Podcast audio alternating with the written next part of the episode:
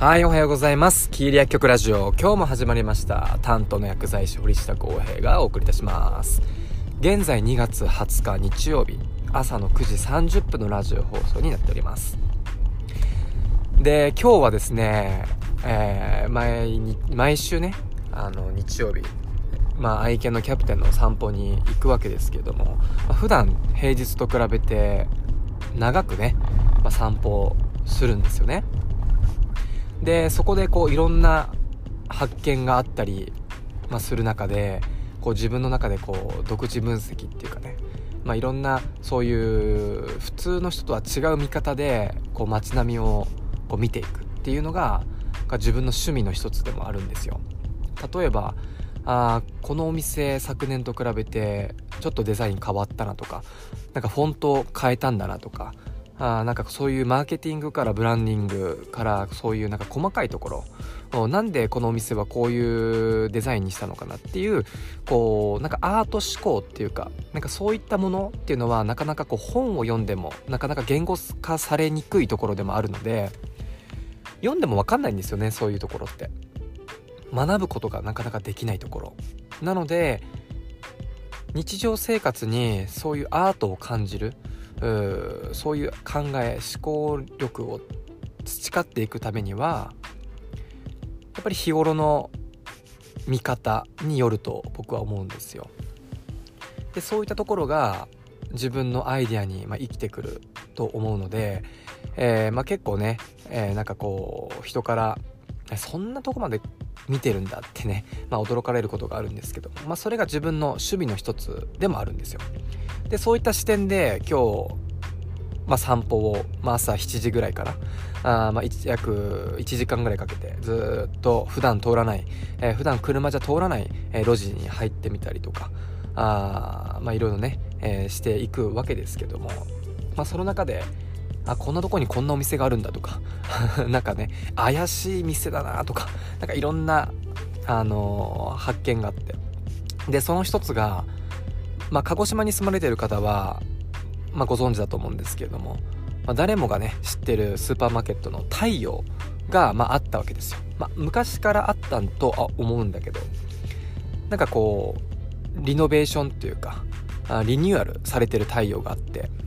で太陽といえば昔から僕らがちっちゃい時からある、まあ、スーパーマーケットで、まあ、今となっては、まあ、言葉が悪いんですけどもちょっと古びたスーパーマーケットみたいなイメージがあったんですよ。でも最近の太陽ってもう本当に外観からねもう内装も全てガラッと変わっててもう普通のそこら辺にあるスーパーマーケットよりかなりこう今風というかどちらかというとこう海外風っていうね、えー、なんかそういうスーパーマーケットにちょっとガラッと変わっているんですよ。で太陽といえば、まあ、ロゴマークこう卵みたいなさあの目玉焼きみたいな、まあ、太陽だと思うんだけどどちらかというと目玉焼きみたいな形で真ん中がオレンジ色の円でその周りを白い黄身あ白身みたいに白いやつでぐるって囲まれててで縁枠の方が全部緑っていうねオレンジ白緑みたいなそういうデザインに、まなってるんですけど。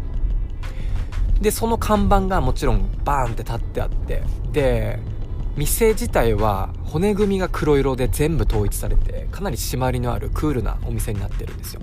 で全部この骨組みの以外の壁とかあそういうところが全部緑と。なので緑と黒が基調になったあ外観内装になっておりました。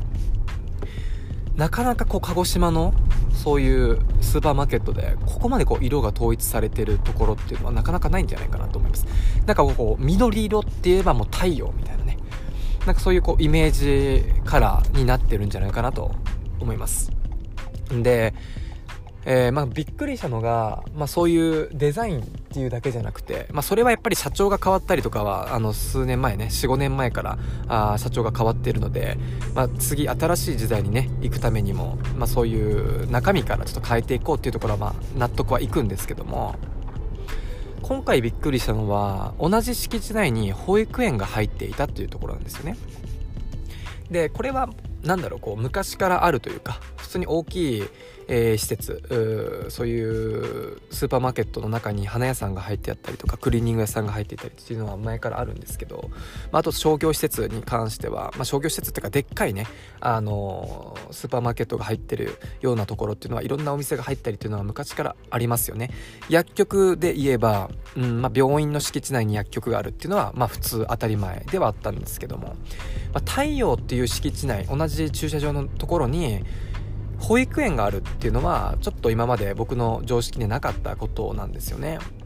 で、えー、まあ、その保育園っていうのもやっぱり主婦層っていうのはやっぱり一番大事になってくると思うし、まあ、スーパーマーケット自体がそういう層が多い、えー、方なので、まあ、認知力もあるし、えー、そういう、ね、太陽幼稚園太陽保育園かな。っていうのがあるのがまたその地域にとって助かりますしなんかこう一つの集客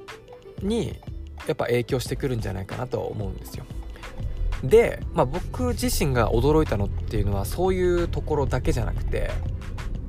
なんかあの、まあ、繰り返しになるんですけどもともと何か敷地内に何かがあるっていうのはまあ当たり前だったのでこう、まあ、保育園が入ってあるっていうのには驚いたんですけどそのなんだろうモデルっていうのは別に驚きではないんですよね、まあ、今となってはあのいろんなお店あのサービス業飲食業が何かと敷地内に何か入ってるとかガストだったらなんか唐揚げ屋さんが同じ敷地内に入ってくるとか、まあ、いろんなところでそういう賃貸のなんかこう分け合うみたいなあのが最近こうコロナ禍で特に進んでる。同じ敷地内にいろんな業種が入ってるっていうのは特にこのコロナ禍で増えてると思うんですよ。でそこから今回の、まあ、大大枠なこう話のメインになるんですけどもやっぱりこのコロナ禍で一番進んでいったのがシェアリングだと思うんですよ。で今までの言葉で言うとギブアンドテイクっていう言葉があると思うんですけどまあ、ギブ与えるテイク何かをもらう。要は自分が何かを与えるので何かをくださいみたいな何かをもらう。ギブアンドテイクっていうのが主流だと思うんですよ。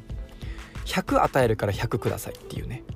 でもこれからの時代っていうのは本当にこういろんなこう街並みを見ててもいろんな飲食業サービス業の業態を、まあ、自分の中でずっと見ながらやっぱりシェアリングの時代っていうのがやっぱり日本って来ると思ってて要はギブアンドテイクっていう時代からギブアンドシェアっていう時代に変わってくるんじゃないかなと、まあ、勝手にね思いました、まあ、そういうあのー、なんだろうなうん土地のシェアも含めて物のシェア服のシェアだったりとかサービスのシェアだったりとか、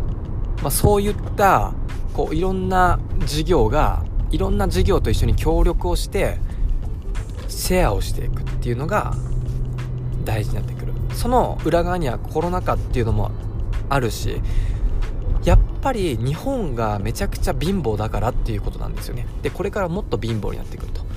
海外とかはさなんかこう貧富の差がどんどん開いてくるよね。それもそれで問題だよねっていう風に日本人は特に強く言うんですけども日本は日本でみんなが一緒に平等に落ちていってるもんだからいけないんですよ。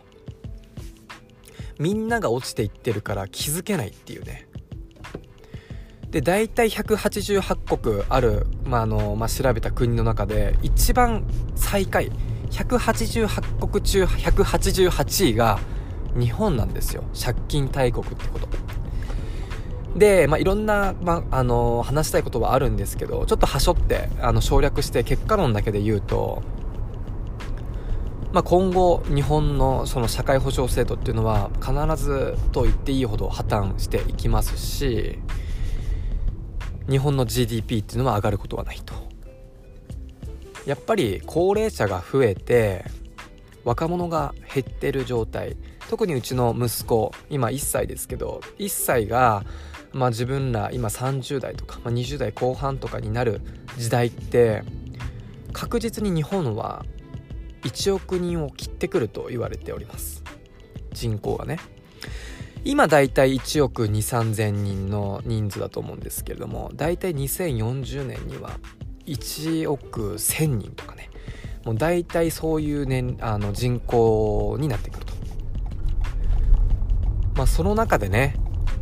どうしても子供たちが自分らと同じ時代になる時には今と比べてかなり変わってきてきます。まあそういうことを考えれば人と人が何かを取り合うとか、まあ、それも起きるかもしれないですよね。やっぱり生産性が落ちるってことは所得も減っていって